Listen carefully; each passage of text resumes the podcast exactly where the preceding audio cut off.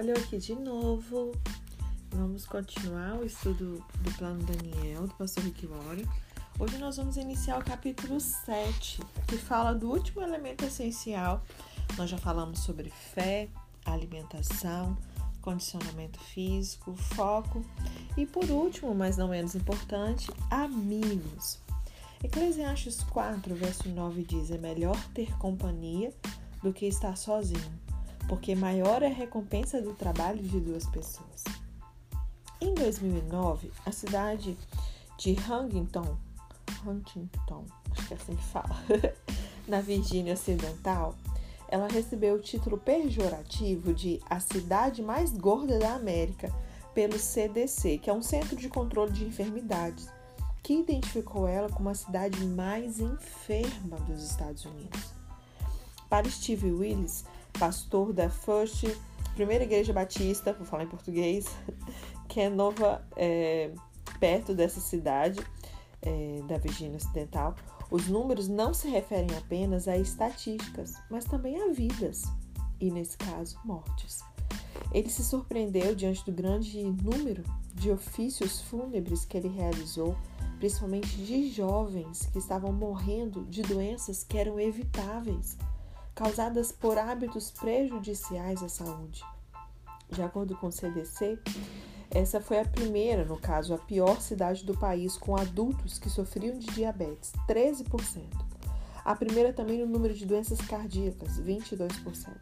E a primeira na porcentagem de adultos que não se exercitavam regularmente, trinta e um por cento.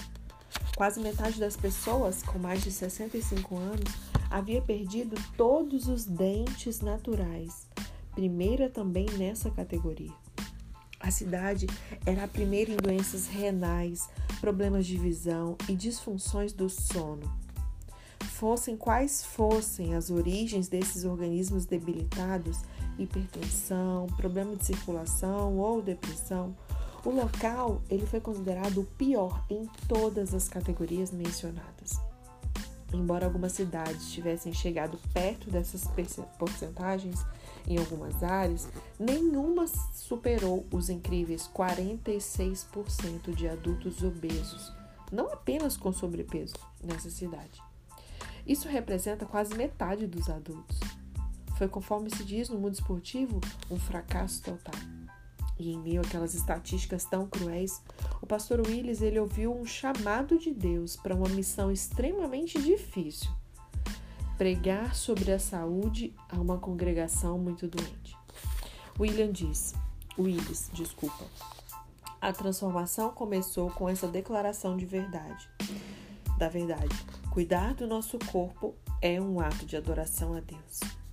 Quase metade da nossa congregação lutava com obesidade. Portanto, falar diretamente sobre esse assunto, né, foi um dos sermões mais difíceis que eu já preguei até hoje.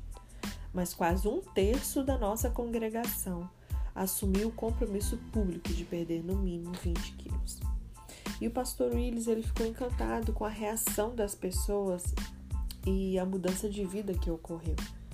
Ele disse: eu não estava preparado para ver um grupo tão maciço, um trocadilho proposital, mas graças a pessoas como Elizabeth Bailey e, mu- e, uma mulher, e minha mulher Diana, nós elaboramos um plano semelhante ao Daniel para nos primeiros grupos de prestações de contas ali.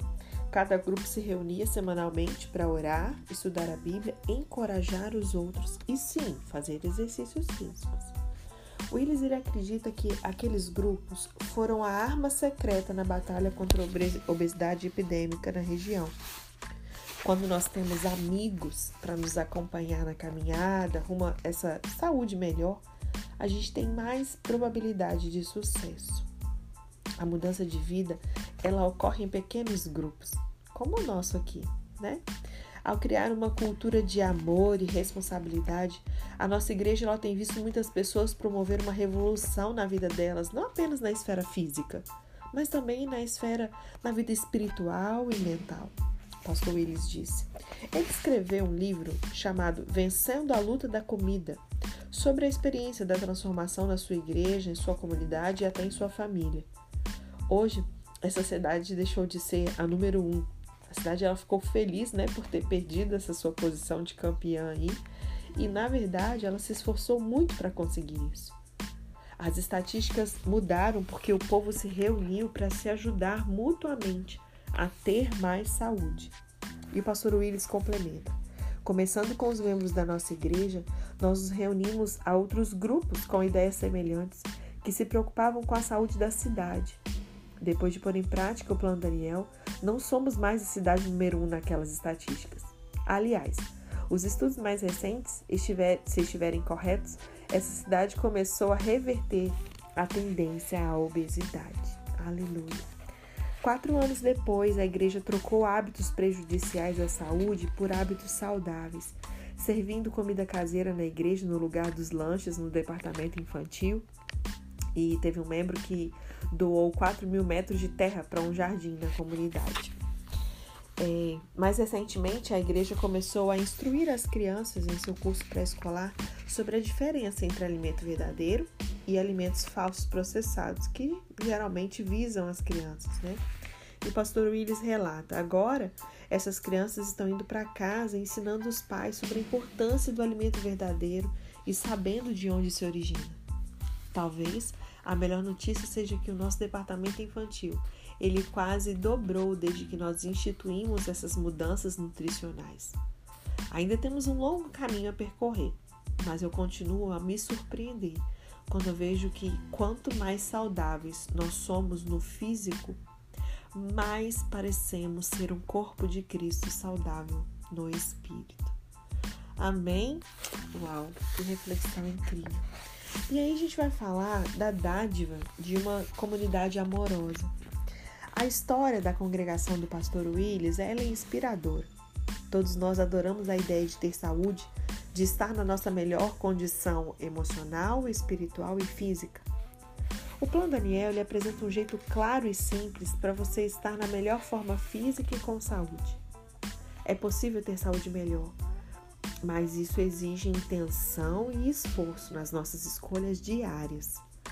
Quando nós escolhemos passar um tempo com Deus, fazer exercícios físicos, comer alimentos saudáveis e manter o foco nos nossos pensamentos, nós seguimos em direção a nossos objetivos em todas as áreas da vida. Essa decisão é difícil, principalmente se estivermos tentando mudar os nossos hábitos.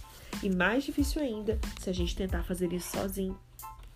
Gálatas seis, dois diz, levem os fardos pesados uns dos outros e assim cumpram a lei de Cristo. A boa notícia, porém, é que Deus ele não quer que você trabalhe sozinho. Ele te criou para você prosperar na vida, mas é preciso estar ligado a outras pessoas. Quando você se envolve nos assuntos da comunidade, a sua saúde melhora. E não estamos falando apenas de saúde física. Os amigos podem melhorar sua saúde emocional, espiritual. E o oposto também é verdadeiro. O isolamento nos prejudica. A falta de envolvimento com outras pessoas nos impede de sermos mais saudáveis. Em outras palavras, o item elemento essencial amigos é um molho secreto para todos os outros elementos essenciais. Um dos motivos pelo qual o Plano Daniel já ajudou milhares de pessoas a ter sucesso dentro de um modo de vida mais saudável é o fato de que ele é realizado em comunidade. Funcionou nessa cidadezinha da Virgínia Ocidental e funcionará com você e comigo também. O envolvimento dos seus amigos não é apenas um aspecto do Plano Daniel para você se sentir bem. Tem uma pesquisa, isso é uma solução médica.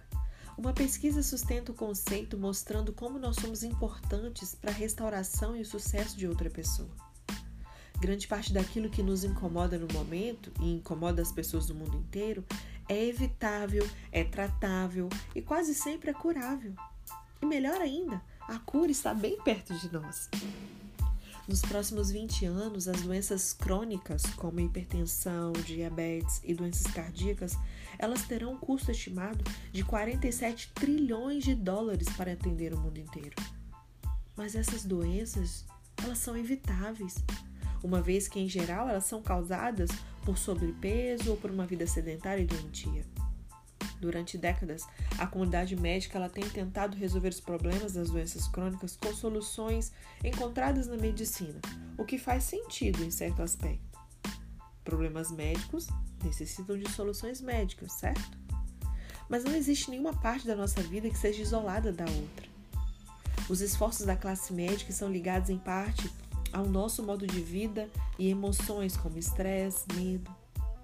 Aquilo que nós comemos e o quanto nos movimentamos também causa impacto na nossa saúde médica. Portanto, encontrar um comprimido ou tratamento para combater esses problemas médicos nem sempre funciona. O doutor Iman ele, ele se pergunta há anos por que, que a ciência médica ela não conseguiu solucionar aquilo que aparentemente eram problemas médicos. E a perspectiva do doutor Iman mudou quando ele leu a respeito do trabalho do doutor Paul Farmer. O doutor Farmer, ele conseguiu tratar a tuberculose e a AIDS, que todos imaginavam ser impossível em razão da extrema pobreza em lugares como Haiti, Peru e Ruanda. Ele entendeu que o segredo para o tratamento não era um novo medicamento, mas algo muito simples: reconstruir a comunidade e estabelecer conexão em lugares que haviam sido destruídos. Em outras palavras, os amigos foram a solução. O doutor Iman diz: a grande façanha de Paul foi uma percepção de que o segredo para resolver os problemas insolúveis de saúde era a ajuda mútua, pessoas ajudando pessoas. A grande façanha de Paul foi a ideia de que acompanhar o outro na questão de saúde, ajudando um ao outro a reconstruir a comunidade deles com água limpa e alimentos, e ir à casa uns dos outros para ter certeza de que o vizinho enfermo sabia como e quando tomar o seu medicamento. Na Tailândia, os pacientes com diabetes eles revezam-se para é, pedalar uma velha bicicleta amarrada no gerador que irriga um jardim comunitário, sabia? Esse exercício em equipe os ajuda a cultivar os seus alimentos saudáveis. Esse tipo de exemplo de atividade em grupo como catalisador para a saúde é mais eficiente do que uma intervenção médica convencional. Os nossos círculos sociais, eles influenciam a nossa saúde muito mais do que o nosso D N A. Sabiam que o seu ciclo social ele vai influenciar a sua saúde muito mais do que o seu D N A? Somos mais propensos a engordar se os nossos amigos forem gordos, mesmo que os nossos pais não sejam. Ao mesmo tempo, somos mais propensos a fazer exercícios e a comer alimentos saudáveis, a não fumar, não comer em excesso, se os nossos amigos também tiverem esses hábitos saudáveis. Se forem doentes, nós temos mais probabilidade de sermos doentes. Se os nossos amigos tiverem hábitos saudáveis, provavelmente nós também os teremos. Significa que seus amigos e família podem determinar o seu sucesso no plano Daniel. A comunidade ela tem o poder de mudar nossa saúde mais do que qualquer médico ou clínica. Se forem saudáveis, você terá mais chance de ser saudável. Se estiverem concentrados nos seus objetivos com uma atitude positiva, você também terá. Se estiverem pondo em prática a fé, você terá apoio implícito. Em um estudo publicado é, no New England Journal of Medicine, os pesquisadores eles descobriram que uma das associações mais fortes na disseminação da obesidade são as pessoas com quem você convive. No caso de indivíduos que tinham um amigo obeso, as chances eram de cinquenta e sete por cento de serem também obesos. Se duas pessoas se identificassem com grandes amigos, o número subia para cento e setenta e um por cento. O relacionamento entre irmãos também provou ser importante. Ter um irmão obeso representa quarenta por cento a mais das possibilidades de ser obeso também. Em um dos estudos mais longos sobre longevidade feitos até hoje, os pesquisadores eles descobriram que os hábitos de saúde eles são contagiosos. Por exemplo, se você passa tempo com pessoas que se exercitam, você tem mais probabilidade de se exercitar, né? Se você passa tempo com pessoas que comem alimentos saudáveis, você tem mais probabilidade de comer de modo saudável. Isso aqui é verdade, gente. Eu já testei isso, essa informação aqui, tá? Isso é uma verdade, eu posso garantir pra vocês. O grupo ao qual você se associa, ele determina o tipo de pessoa que você se torna. Sim. Eu não tô dizendo aqui pra você se livrar de todos os familiares e amigos que não têm uma vida saudável. Calma aí, também não é isso. Ao contrário, seja o líder, o exemplo de um novo modo de vida para eles, né? É, você não está apenas recebendo influência, exerce influência sobre os outros também. Se você desenvolver e mantiver hábitos saudáveis, os seus amigos e familiares, eles terão mais probabilidade de desenvolvê-los também. Os hábitos, eles são contagiosos, o que significa que a sua influência é muito importante para os outros ao seu redor. Mas isso não acontece da noite para o dia, ok? A gente vai ficar por aqui. Eu quero te incentivar a ser o primeiro aí, se você está cercado de pessoas, né, que não são saudáveis, no sentido não só de obesidade, mas de hábitos, pessoas, por exemplo, que reclamam muito, que são muito murmuradoras, que são muito negativas, pessimistas, que seja você a mudar esse ambiente, sabe? Tirar esse ambiente pesado, ajudar nessa renovação da mente, ser uma pessoa que pensa coisas boas, sabe? Que exala essa luz, que realmente é, ama ao Senhor, né? A gente tem recebido aqui tanta, tanta orientação, tanta instrução, tanto ensino. Então, que nós não venhamos a sermos influenciados negativamente. Que não sejamos sedentários, que a gente não venha comer o que não deve, não comer em excesso, né? Mas que possamos aos poucos, entenda, isso não vai ser da noite para o dia. O que que acontece? Você era como todos eles. Aí, de repente, você resolve virar o garoto ou a garota fitness e aí enche o saco de todo mundo. Não.